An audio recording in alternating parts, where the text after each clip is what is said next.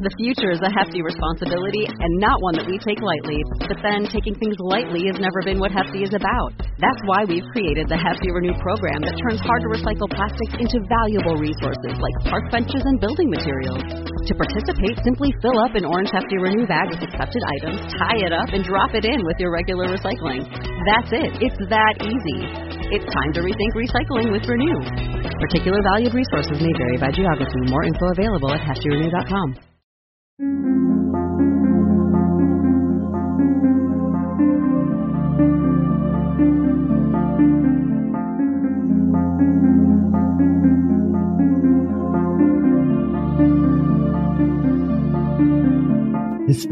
tells the story of the world and of our lives. Sometimes that history goes bump in the night.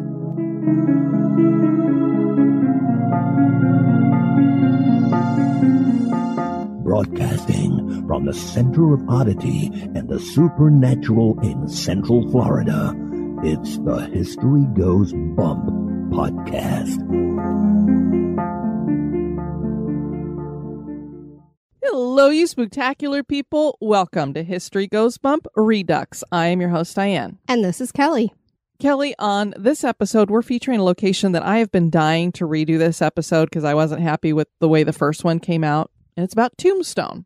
And on that one, I was joined by a psychic, and she talked about a few of the places in town, but it wasn't done the way that History Goes Bump does a town. So we're going to rectify that on this Redux. Gonna dig right in. This is a place we definitely need to visit. I've been to all kinds of places out west, and somehow I miss Tombstone. We'll definitely have to go. Are you ready to go back? I'm ready.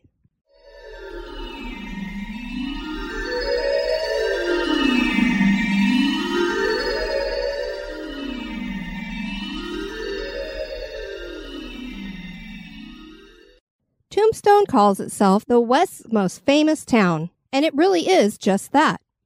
This town was the epitome of the Wild West with gunfights, raucous saloons, gambling, brothels, mining, and lots of death. The town is a tourist attraction today with many locations claiming to be haunted. Join us as we explore the history and hauntings of Tombstone.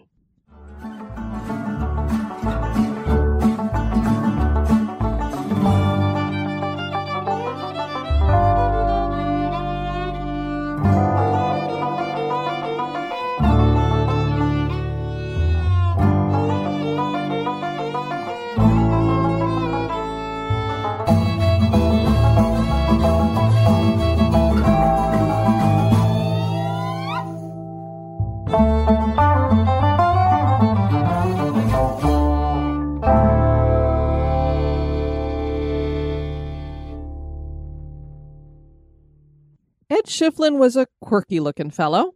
He had long black hair that hung below his shoulders, and his long black beard was tangled in knots. He looked 40, even though he was only 29 years old. His clothing and hat were very worn and covered in patches made from deerskin and rabbit fur. His appearance reminded people of a wild animal.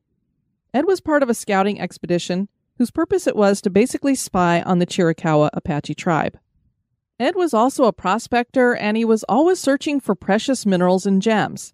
He had just been in the Grand Canyon area but found nothing. He would wander out in the barren land around camp looking for precious stones. His fellow scouts would laugh and tell him that the only stone he'd find out there would be his tombstone. Ed got the last laugh when he stumbled upon some silver. He named the mine Tombstone as a reminder of what the doubters had said. The year was 1877, and Schieffelin is credited as founder of the town of Tombstone. So it really is named for the thing you put on top of your grave. it's very cool. As happened in that day, people heard about the silver strike and they came to the area seeking their own treasure. They came for good reason because Ed Strike was assayed as the mother lode. Wow, he really did strike it rich. It was necessary for a town to be built, so a man named Solon M. Allis came and laid out the town. Ed was a millionaire at this point, and he went off in search of more adventure. He was found dead in a cabin in Oregon, laying across a table where he was working gold ore. His journal remarked that he had struck it rich again, but left no indication where the find was located. Ed was brought back to Tombstone and buried in Prospector's clothing according to his wishes. A monument was built in his honor. By 1880, the town's population had soared to close to 20,000 people that were made up of white men, women, children, Mexicans, and Chinese. There were a hundred saloons and a thriving red light district. There were also theaters. Twice the town was ravaged by fire, once in 1881 and again in 1882. One of the fires is rumored to have started when a lit cigar hit a barrel of whiskey at a saloon. Significant pieces of property were damaged and 40 men lost their lives. The smell of smoke is still smelled today, and some people claim to have seen the spirits of burn victims wandering around. Over time, the silver mine started filling with water and it was too costly to pump it out. The town slowed down and people started leaving. In the end, $37 million in ore was pulled from the mines. Today, around 1,500 people call Tombstone home, and it is a thriving tourist attraction with reenactments and lots of history to explore. And there are plenty of ghosts. First up, we have Schieffelin Hall. Schieffelin Hall was built by Ed Schieffelin's brother Al in 1881. This was a first class opera house and was said to be the largest, most elaborate theater between El Paso, Texas and San Francisco, California. It's the largest standing adobe structure in the Southwest. The theater could hold up to 600 patrons and was on the first floor. The second floor housed the King Solomon Lodge, a Masonic lodge. One of its claims to fame is that Wyatt and Morgan Earp saw a play there the night Morgan was assassinated. The fires and flooding left Tombstone mostly abandoned, and now the hall fell into disrepair. Historic Tombstone Adventures saved the hall in 1963 and restored it. The hall was eventually donated to the city in 1979. Today, the theater is still used for plays and other events, and the rest of the building serves as government offices. People claim to hear the sound of spurs hitting the floor and there's poltergeist activity. Objects are moved around, a piano plays itself, electronics malfunction, doors close and lock themselves. Something that sounds like chains have been heard many times. Groups of people hear it all at the same time, so it's hard to relegate this to just someone's overactive imagination. Next, we have Allen Street. Allen Street is the main street of Tombstone. This street was named for John B. Allen, who was later nicknamed Pie Allen. He came to the Arizona Territory to work as a prospector, but didn't do very well. So he started baking pies for settlers and soldiers, and his business soared. This opened up the opportunity to get into politics. He eventually served three terms in the Arizona Territorial Legislature and two terms as mayor of Tucson. This street saw all the action since it was lined by saloons and brothels. Many people lost their lives on this street. Apparitions are definitely seen on the road, and the sounds of a bygone era are heard. There is a woman in white that haunts Allen Street. She's seen in a long white dress, and there are two tales behind her haunting. She was either a mother so distraught over her child's death from yellow fever that she killed herself, or she was the madam of a brothel who was hanged for her crime. Pretty big discrepancy there between the two just stories. going to say that. Next, we have the Tombstone Bordello B&B. The Tombstone Bordello has been moved to the spot where it sits today at 107 West Allen Street. This is a white clapboard building that was built in 1881 and was part of the red light district. The building was moved in 1923 so it wouldn't be demolished to make room for a school. The house changed hands a few times, and then in the 1970s, a tombstone judge and his wife bought the house and updated it with plumbing and electricity. Next, an English couple moved in and they added a hot tub, pool, and a few rooms.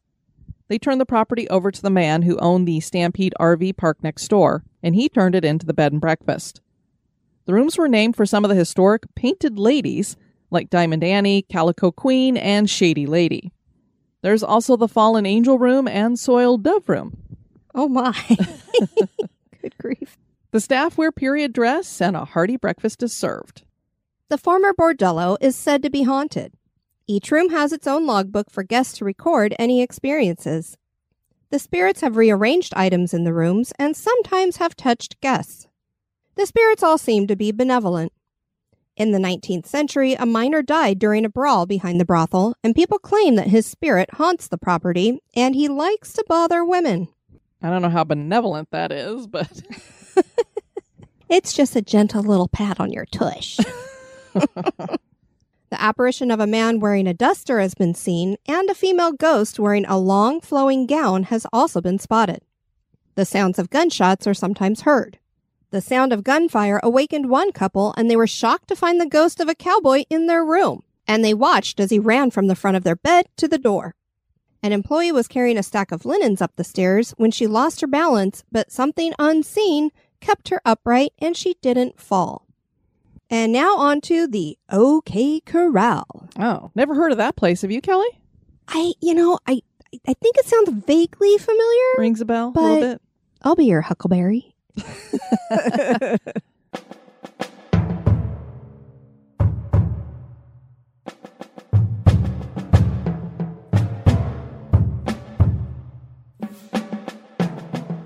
The shootout at the OK Corral has been a historical enigma for decades, and yet it lasted for a mere 30 seconds. It's lived on into infamy. It's amazing. The OK Corral was a common livery and horse corral from 1879 to about 1888. A feud had been simmering and growing between the lawmen of Tombstone and an outlaw gang known as the Cowboys. The lawmen included Virgil Morgan and Wyatt Earp, and Doc Holliday. I don't know if you could really call Doc Holliday a lawman, but he was on their side. The Cowboys were Wes Fuller, Billy Claiborne, Ike and Billy Clanton, and Tom and Frank McLaury. A new law had been implemented on April 19, 1881, that required anybody who wanted to enter Tombstone to check their weapons at the livery.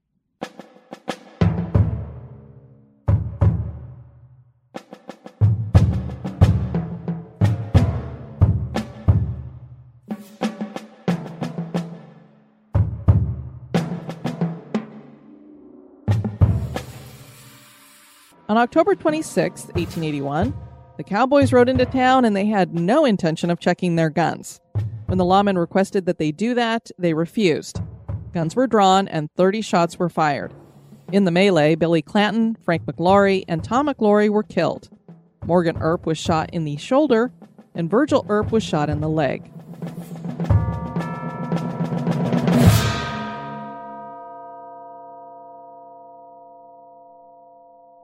The area where the shootout took place is said to be haunted. Cold spots are felt, and people have seen the apparitions of lawmen and cowboys with their guns drawn. Apparitions are seen pacing back and forth. The sounds of horses stomping their hooves are also heard at the corral. A manager at the OK Corral claimed to see a silhouette standing in the doorway with a wide brimmed hat. The sounds of gunshots are also heard. Another spirit seen here is said to belong to Justice Jim Burnett. He got in a fight with a neighbor over land, and that neighbor gunned him down in 1897. Since then, the spirit of an older man has been seen near where Burnett was killed. You think about how many shootouts they had in all these old west towns, and this is the one that really everybody knows about, Exactly. And next up, we have the Birdcage Theater. which always makes me think of the movie The Birdcage. I know. Could not be any further different. yep. It's not surprising that the Birdcage Saloon is haunted. 26 people have died in the theater, and there are 140 bullet holes in the wall to verify that fact. Add to that the claim the New York Times made about the theater in 1882 that it was the quote, roughest, bawdiest, and most wicked night spot between Basin Street and the Barbary Coast. That's a big claim. Yeah. the theater opened on December 26, 1881, under the ownership of Lottie and Billy Hutchinson. They had great intentions of providing wholesome and entertaining shows. if you say so. but that lasted a very short time, and soon they were featuring baser entertainment. One of the first acts was Mademoiselle de Granville, who was known as the female Hercules. She performed feats of strength, and many were similar to our strongman competitions today, where she lifted heavy objects with her teeth. Some people were calling her the woman with the iron jaw. You don't want to get bit by her, that's for sure. There were also comedians, opera singer Carrie Del Mar, Cornish wrestling competitions, magic shows, and there were masquerade balls. And I don't think I have to tell everybody that there were, of course, strip shows and women not wearing their clothes up on the stage and that kind of thing. The stage here wasn't big, Kelly, and this reminds us of the Whaley House. Yes, indeed. They just had a very small stage up there on the second floor. This stage was 15 feet wide, 10 feet high, and 15 feet deep. Gambling was also part of the establishment, and the longest poker game was played here in the basement of the theater. The game lasted for eight years, played 24 7 with 10 million being exchanged. Players had to buy in up front with $1,000. Players included George Hearst, Diamond Jim Brady, Adolphus Busch, Doc Holliday, Bat Masterson, and Wyatt Earp. The actual table is still on display, as is a large mirror dating back to 1881. There were 12 balcony boxes for the ladies of the evening to display their wares. One of the people who died here was named Margarita. She performed in the theater on both the stage and in the brothel. She took a real liking to one of the regular poker players named Billy Milgreen. Another lady of the evening, who was named Gold Dollar, also liked Billy.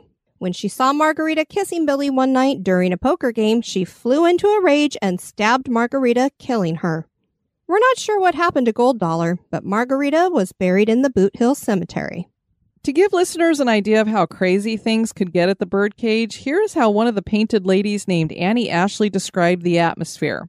Earning money was exciting, to say the least. Every night, the feudists would come to the theater, sometimes meet each other and shoot it out then and there. The boxes were built in a ring like a horseshoe, and one gang would sit on one side and the other on the opposite. As fickle as the barometer was the change in conditions. One morning the feud would be on, then a dead quiet intended to deceive the enemy. Suddenly, another feud was on. And I guess the way these balconies were set up for the painted ladies is that they were always above the melee, so they were never in any danger while the bullets were flying. Well, that's good. Hutchinson sold the birdcage to Hugh McCrum and John Struth when the economy took a downward turn, and the men ran the establishment for three years before they shut it down. In 1886, Joe Bignon bought the theater and reopened it with his wife, Big Minnie, as one of the prime entertainers. She was six feet tall, 230 pounds, and danced in pink tights, thus the nickname. And remember what we said about the stage, Kelly? It's just little bitty stage. Must have been something to see. Her real name was Matilda Quigley. Big Minnie also served as bouncer, and one article described her doing just that. On May 11, 1889, an intoxicated woodchopper from the Dragoon Mountains brandished a pistol when bartender Charlie Keene asked him for an additional nickel for his next shot of Mumm's Extra Dry. Charlie looked at the man, and he had his eyes fixed on Charlie. At this moment, Mrs. Bignon entered, and Charlie asked her to stay there while he went off after the sheriff, Bob Hatch, to put the man out. She answered that she would put him out herself and proceeded to put the objectionable visitor out the front door. I love it. Give him a kick in the butt. By 1892, silver prices had dropped really low and mines laid off workers, and the Birdcage Theater closed. The theater passed through hands, serving as storage and even a coffee shop, and now is a tourist attraction. William Hunley bought the place in 1967, and in the 1980s, he staged a seance at the theater, and in the middle of it, he was strangled by something nobody could see. His neck was bruised for six weeks after that. Whoa. So something grabbed him. Hunley also claimed to have an antique poker chip that would disappear and reappear on occasion. He took to locking it in the safe. His son is the current owner of the establishment, and he invites ghost hunters to come in and investigate. Ghost Lab and Ghost Hunters have been there, and so has Ghost Adventures. They featured the birdcage twice. Darba Jo Butler worked at the theater and she fell down the stairs one time, but was uninjured because she felt someone she couldn't see catch her. Tour guide Dean Daughtry was giving a talk when he was grabbed really hard on his shoulder. It was so forceful that people on the tour noticed that happen. Tour guide Patricia Kolsky claimed that she got touched every single day, and one time it was a hand that moved all the way up to her inner thigh. Oh, no, no. I'm not one of them painted ladies. No, no. Nova Flurry wrote of an encounter she had with Margarita's ghost. Nova Flurry wrote of an encounter she had with Margarita's ghost. I saw an apparition of a young woman who opened the curtain. She was between the ages of 18 and 20. She was leaning on the balustrade, and when she looked at the balustrade, she seemed to say that the place was unoccupied and there was no one in the alcoves. She was only wearing a bloomer, so she stood out. Just a little bit. There's also a woman in white who haunts the theater. An employee said almost everyone who works here has had an experience of some kind with the lady in white. I've seen her. She came down the stairwell and into the poker room. She wore a white dress and a white bonnet. She stood in front of me for a very long time without reacting to my presence at all. It's like she didn't even know I was there. She's what they call a residual haunt. No one has ever identified who she is. A bonnet indicates she was a proper lady, and no proper ladies ever came in here. Most of us who work here think she came in with the hearse and is now trapped there. So they must have a hearse on property or something, and she's attached to it? The first Marshal of Tombstone, Marshal Fred White, was shot down in the street by Curly Bill Brocius in October of 1880. Curly and his gang decided to shoot up the town one morning, and Marshal White decided to disarm them. Curly supposedly accidentally shot the marshal in the groin, and he died two days later. He was shot in front of where the Birdcage Saloon stands today, and his spirit has been seen in the area and could possibly be one of the haunts at the saloon. And now a little break for a word about one of our sponsors. The future is a hefty responsibility and not one that we take lightly. But then taking things lightly has never been what Hefty is about. That's why we've created the Hefty Renew program that turns hard to recycle plastics into valuable resources like park benches and building materials. To participate, simply fill up an orange Hefty Renew bag with accepted items, tie it up, and drop it in with your regular recycling. That's it. It's that easy. It's time to rethink recycling with Renew. Particular valued resources may vary by geography. More info available at heftyrenew.com.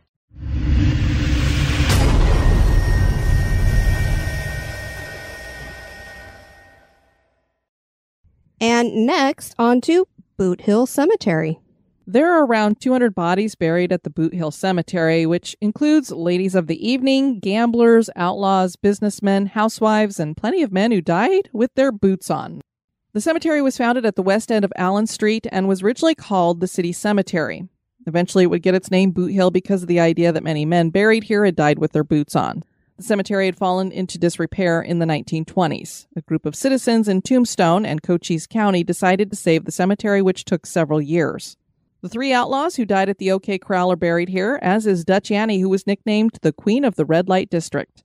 Billy Clanton's spirit is seen near his grave here. Some people who've taken pictures of his tombstone get a fuzzy anomaly near the headstone that appears to be a human form. Glowing orbs of light are seen, and visitors claim to see shadow figures and hear spooky sounds. In Boot Hill's gift shop, merchandise is moved around. For example, the sweatshirt rack rotates on its own. Next, we have the Crystal Palace Saloon. The Crystal Palace Saloon was originally called the Golden Eagle Brewery. The establishment was opened in 1879 by a Swiss butcher turned businessman named Godfrey Tribolet and a German brewmaster named Ben Wehrfritz. The brewery burned in 1882. Ben Wehrfritz rebuilt and turned the brewery into a saloon as well, renaming it the Crystal Palace Saloon. The saloon had a goldfish pond and central fountain, and offices upstairs. There was a brothel here too, and this is where Gold Dollar worked before she killed Margarita. The saloon closed down in 1915 and then reopened as a theater during Prohibition and eventually was used as a warehouse and then a Greyhound bus depot. Today, the second floor is just a false front. Virgil Earp had an office upstairs. The saloon was renovated in 1963 and seems to have a lot of spirits. Apparitions of cowboys and stagecoach drivers are witnessed, and many guests have claimed to see three cowboys in various locations around the Crystal Palace the stage, at various tables, and at the bar. Sometimes they are full bodied, and other times they are wispy figures. They've been captured in photographs as well. The story behind one of these pictures involves a visitor named Carrie who asked the bartender to take a picture of her, and the photo revealed a shadowy figure standing behind her. Carrie came up to the bartender later and told him that she was feeling very uneasy and would he take her picture again. In this next photo, three shadowy figures were seen behind her, and she claimed that she felt unseen hands keeping her from standing up. A painted lady has been seen around the bar as well. Next, we have the Buford House, which was built in 1880 for Texas mining executive George Buford and his wife Annie. It was one of the finest houses in Tombstone, rising two stories and made from adobe. The couple had seven children, and tragically, three of them died in the house. It's believed that they all died from diphtheria. The Bufords moved out in 1888. I have a feeling it was just too sad for them to be in that house anymore because almost all the children, I think six of them, were born in the house. The house passed through various hands and served as a bed and breakfast for years. Actor John Wayne even stayed here. Today, it's a private residence that is owned by Catherine Farrell and John Goodspeed, who bought the house in 2005. They occasionally allow paranormal investigations because this seems to be quite the haunted property. When it served as a B&B, guests complained of faucets that turned themselves off and on and the lights flickered. Guests were touched as well. describing what felt like an electrical zap.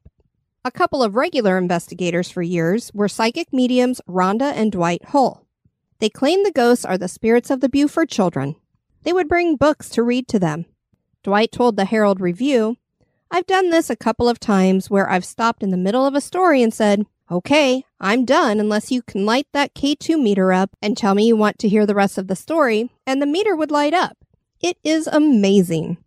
I think that's actually a really smart idea. It is. We're going to steal it. we'll bring books with us now, too, along with our stuffed animals, and be like, you want us to finish it? You got to light up the K2.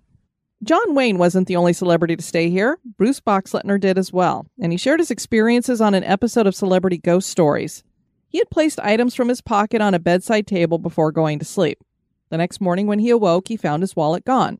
He searched everywhere, and he eventually does find the wallet sitting on a chair 15 feet away. Now, we could explain that away and be like, well, maybe he set it down there and just doesn't remember doing it. Later in the day, he heard his boys arguing with one accusing the other of stealing his action figures. His family turned the house upside down and couldn't find them. Later that evening, his wife opened up a dresser drawer and there were the toys. The next day, Bruce and his family attended a film festival. It was July and very hot, and when they got back to the house, Bruce couldn't sleep, so he sat up and watched TV in the family room. He was sweating profusely, but eventually fell asleep. He was shocked awake when he felt a cold iciness on one whole side of his body. He felt tingling, and he was sure that someone was standing next to him, but he couldn't see them. Then he saw a shadow on the wall. Then he heard stomping coming across the floor, and it's like coming at him. It got quiet after that, and Bruce went out into the hallway to see if anybody was there. He thought maybe one of the owners had gotten up, so he kind of went over to where their door was because they stayed in the back of the house. And he's like, he couldn't hear anything in there, and it was really quiet. In the hall hung a mirror and when he looked in the mirror, he could see a man dressed like a cowboy standing behind him. Bruce was frozen in fear. The figure faded away, and Bruce went up to his room, and he didn't sleep the whole night.